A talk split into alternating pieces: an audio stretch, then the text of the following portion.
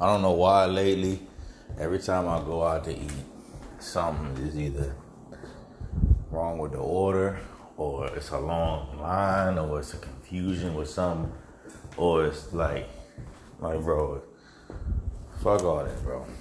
That's just a sign telling me I need to eat healthier.